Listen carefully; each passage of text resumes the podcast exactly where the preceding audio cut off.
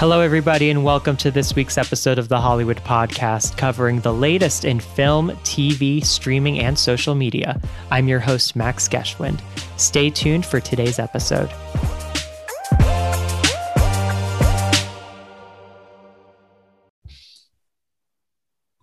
All right, everyone, thanks so much for tuning into today's episode. And I'm so fortunate to have with me today the director of The End of Medicine, Alex Lockwood, as well as Dr. Aysha Akhtar, who's featured in the documentary. Um, thank you both so much for joining me today. Thanks for having us. Thank you so much. Um, Alex, I want to start with you. Can you bring us back to the beginnings of this project and what gave you the impetus to take it on, and then also how you found Dr. Akhtar for this?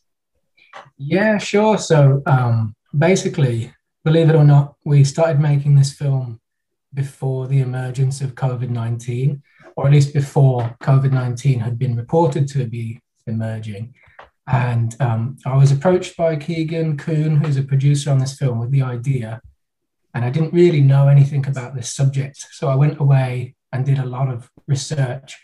And as a result of doing that research, I was really frustrated that this information wasn't kind of common knowledge and wasn't being presented in the mainstream media. So that's you know that's where we really felt the drive to make the film because I think this is information that everybody has the right to access basically.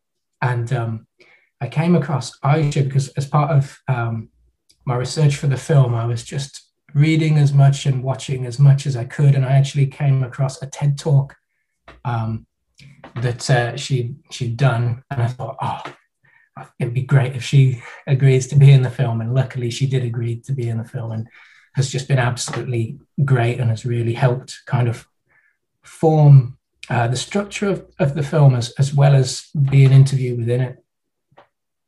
And Aysha, when you were approached to, you know, join this project, what were your initial reactions? Were you so fortunate that someone like Alex was finally shedding light on this important issue?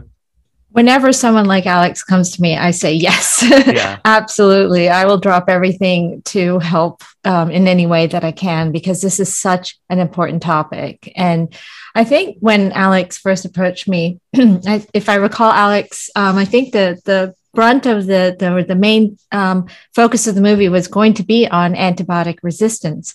And, and then, of course, it switched to even beyond that because it just happened to be so timely with the pandemic emerging that it went into the movie focus shifted to even beyond antibiotic resistance, but to also include the origins of pandemics, infectious disease risk, and so on. And I, you know, I I'm a neurologist, public health specialist. I worked for I was in the um, Office of Counterterrorism and Emerging Threats of the Food and Drug Administration for many years. And we, you know, we worked with CDC, NIH, the military, Department of Homeland Security, everyone to kind of prepare for pandemics like this. But what was so frustrating is that no time did we ever ever discuss how these pandemics can arise and how to prevent them. And so when Alex approached me and said, Hey, I want to talk about this in this film, I was all on board with it. You spoke, Alex, before about the timeliness of this documentary for obvious reasons. Um, do you believe that given the pandemic, this sort of subject matter will gain a bigger spotlight that wouldn't otherwise have now that more people are um, have gone through a p- pandemic that quite possibly was caused in a situation that um, is showcased in the film. You know, there is great evidence mounting that it was caused in a wet market in Wuhan, which is, you know, a key problem that your film addresses. So, um, given the timeliness of it all, does that give you hope? Yeah, well, it's a bit of a weird one because actually, um, as COVID was becoming um, more of a big deal, I kind of thought, well, maybe actually our film is going to be irrelevant by the time that it's uh, finished production because everyone's going to be talking about this. It's going to be common knowledge. All of the news outlets are going to be talking about this stuff because it's affecting everybody. And so I've just been really kind of frustrated to see that actually people still aren't talking about the roots of these problems and, and we're very much focused on the firefighting, you know, uh, vaccines, getting people on and off ventilators. And obviously, we have to do those things, but you have to do them in tandem with getting to the underlying root of the problem, else they just arise again and again. Um, so, yeah, it's it's been quite uh, shocking to me that people haven't been talking about this subject um, within the mainstream media in the way in which they should be, really. Mm-hmm. And something else that the film addresses, and you both can, either of you can speak to this, is how um, COVID 19 and the origins of it direct or closely relates so much to HIV and Ebola in the how it originated. Can you speak to sort of that line that you sort of drew between past pandemics we faced in the past and the current one, and how it it sort of um, came from the same situation? Sure. Do you want me to go ahead, yeah. Alex? Oh, yeah. okay, sure. Um, so we know now that we're seeing more emerging new infectious diseases arise at a rate that we've never seen before, and three fourths of them are coming from other animals. But it's not in the way that you think. It's really three fourths coming from, I would say, the way humans are treating other animals, and that goes back to the to the film's topic. Is that ultimately, it's the the animal industries livestock, animal agriculture, especially factory farming, which is the source of 95% of the world's um, meat and eggs, egg products, and dairy products. And the wildlife trade, which the, those wet markets in China is just one end result of a much larger wildlife trade that even the US is a major part of. Um, and so we we have been seeing these emerging infectious diseases coming. Ebola came from hunting, butchering, and killing um, non-human primates. Same with um, and and bats, and same with HIV came from non-human primates. SARS, the original SARS that emerged in 2003, also came. The first case was after um, a wet market in China, and we suspect that it was a larger wildlife trade in which bats are caught and um, civet animals were caught and the, the, the virus passed from bats to civets, then on to humans. Very similar to the scenario that may have caused the emergence of this virus, the coronavirus, um, SARS coronavirus 2, which is a cousin of the 19 um, the 2003 virus. So and and then on top of that, we've seen avian influenzas coming out of factory farms. Um, and we now have an epidemic occurring in the United States with avian influenzas, H5N H5N1, which is called highly pathogenic avian influenza, which is bird flu, which is running amok among farms throughout the United States. The first case just emerged in humans um, in the United States two days ago, the first person infected with it in the United States.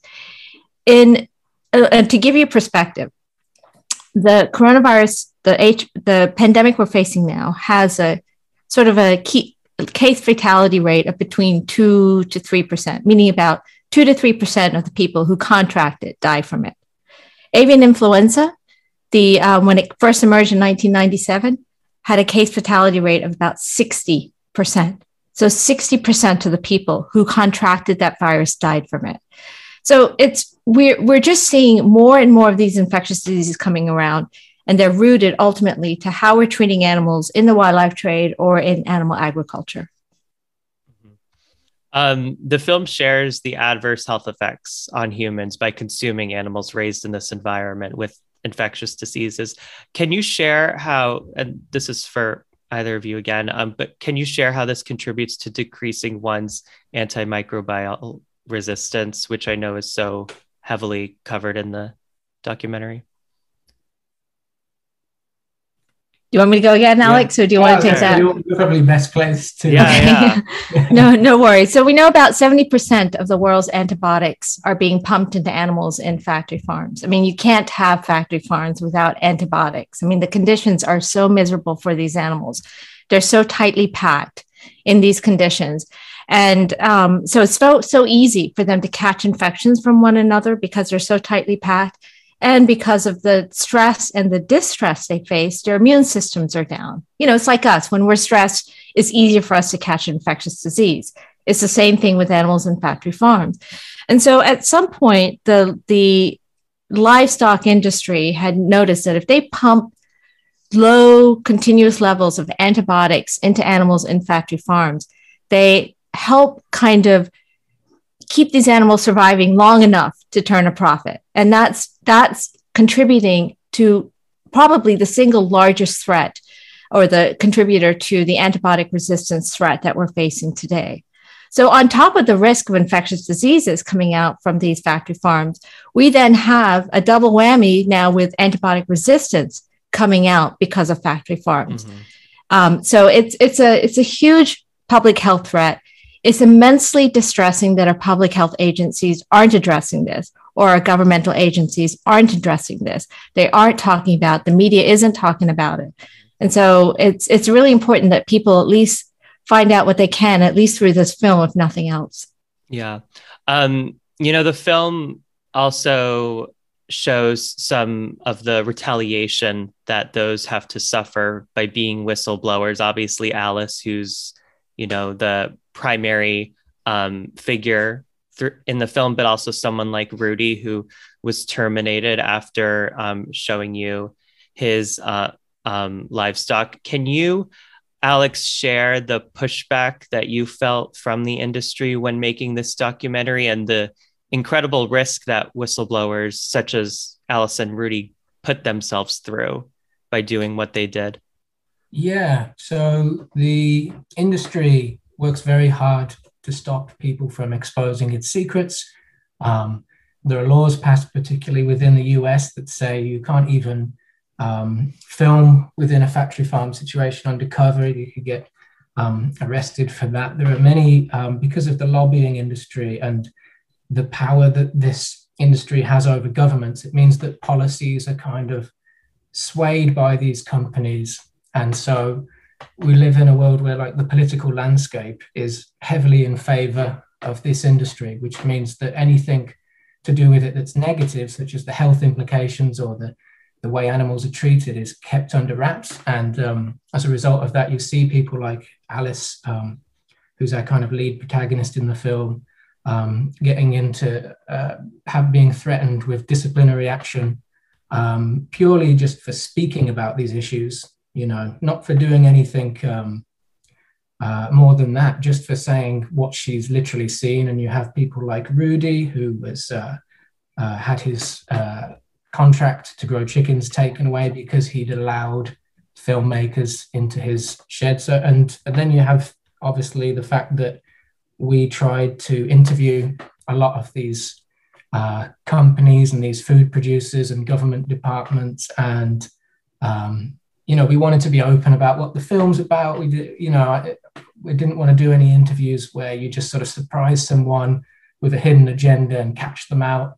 Uh, we wanted to give everybody a fair chance to speak in this film and present them with the difficult questions. And um, you know they pretty much unanimously uh, rejected the offer to appear in the film, which I think speaks volumes. So they really, really um, don't want people to know the problems associated with producing food in this way. And what I found on the other side, when you approach people like Dr. Aysha, um, you know, they are really, really willing to speak out and they want to be a part of this because they want to kind of present the information. So it's kind of two polar opposites in terms of the willingness to answer questions on one side versus the other.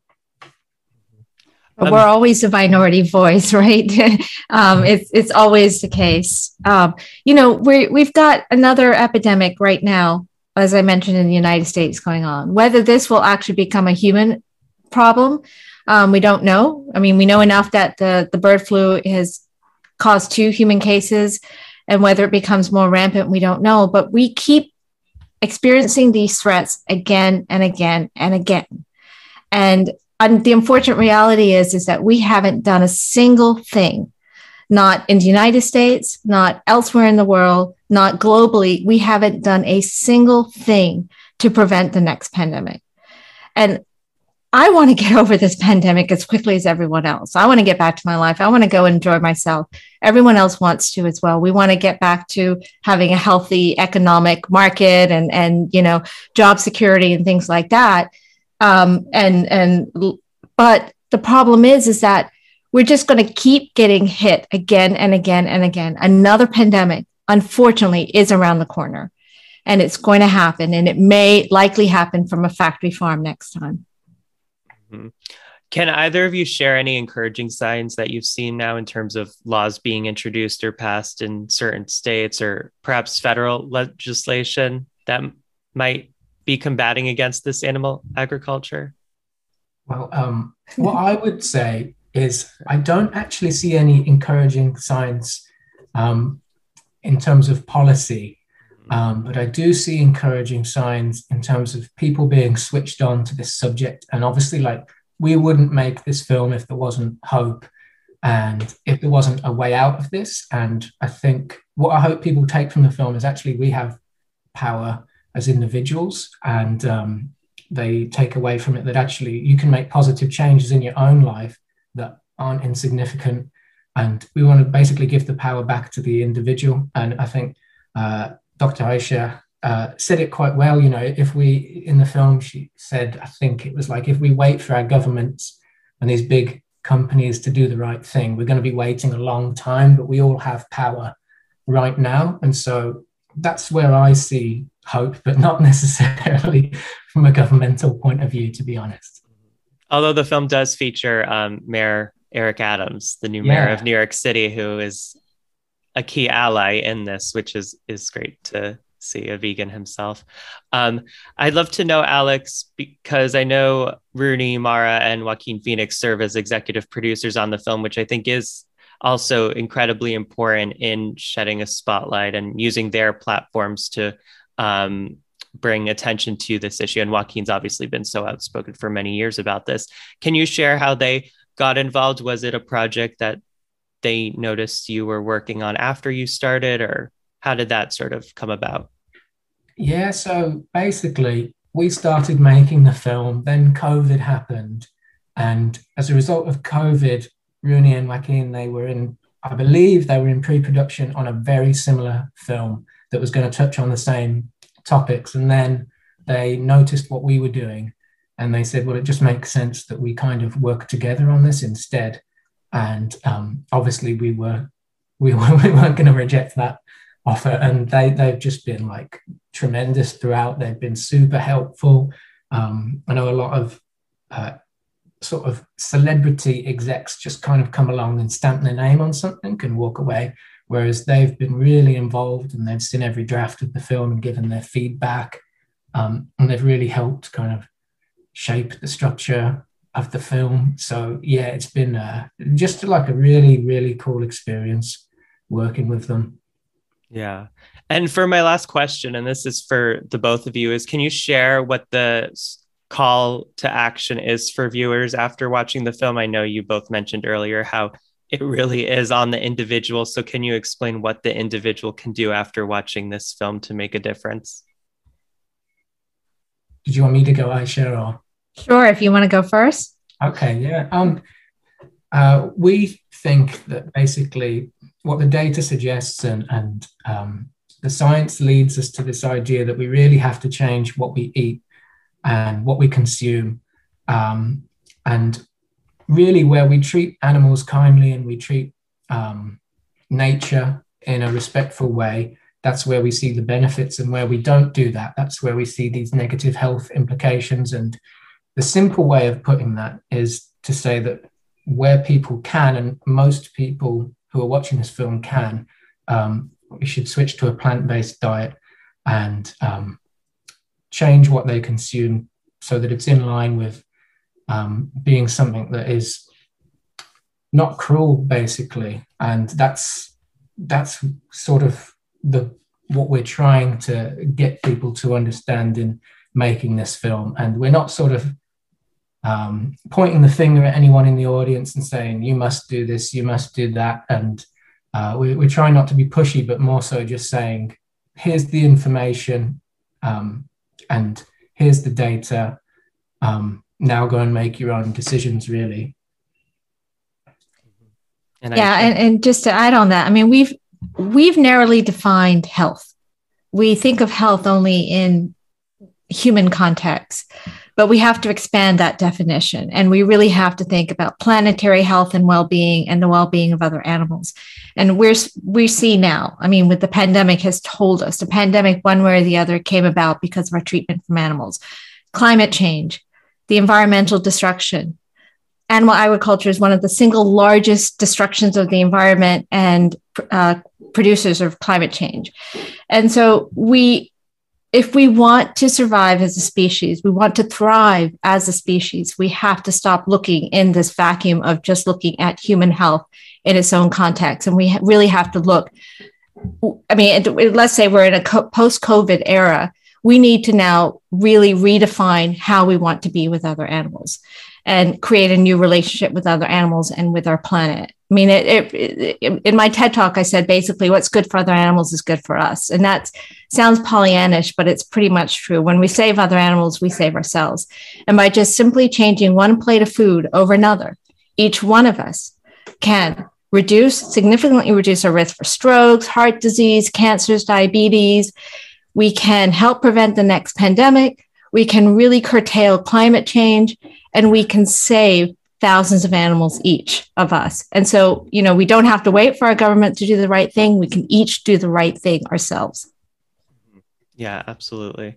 Um, well, thank you both so much for taking the time to chat with me and congrats on the success of this film. I think with the ongoing pandemic and now this bird flu, as you mentioned, Aysha, um, now arriving in the US, this is a film with a message that's just as critical now as ever.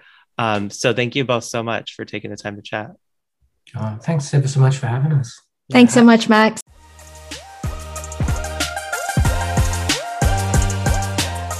Thanks so much for tuning in.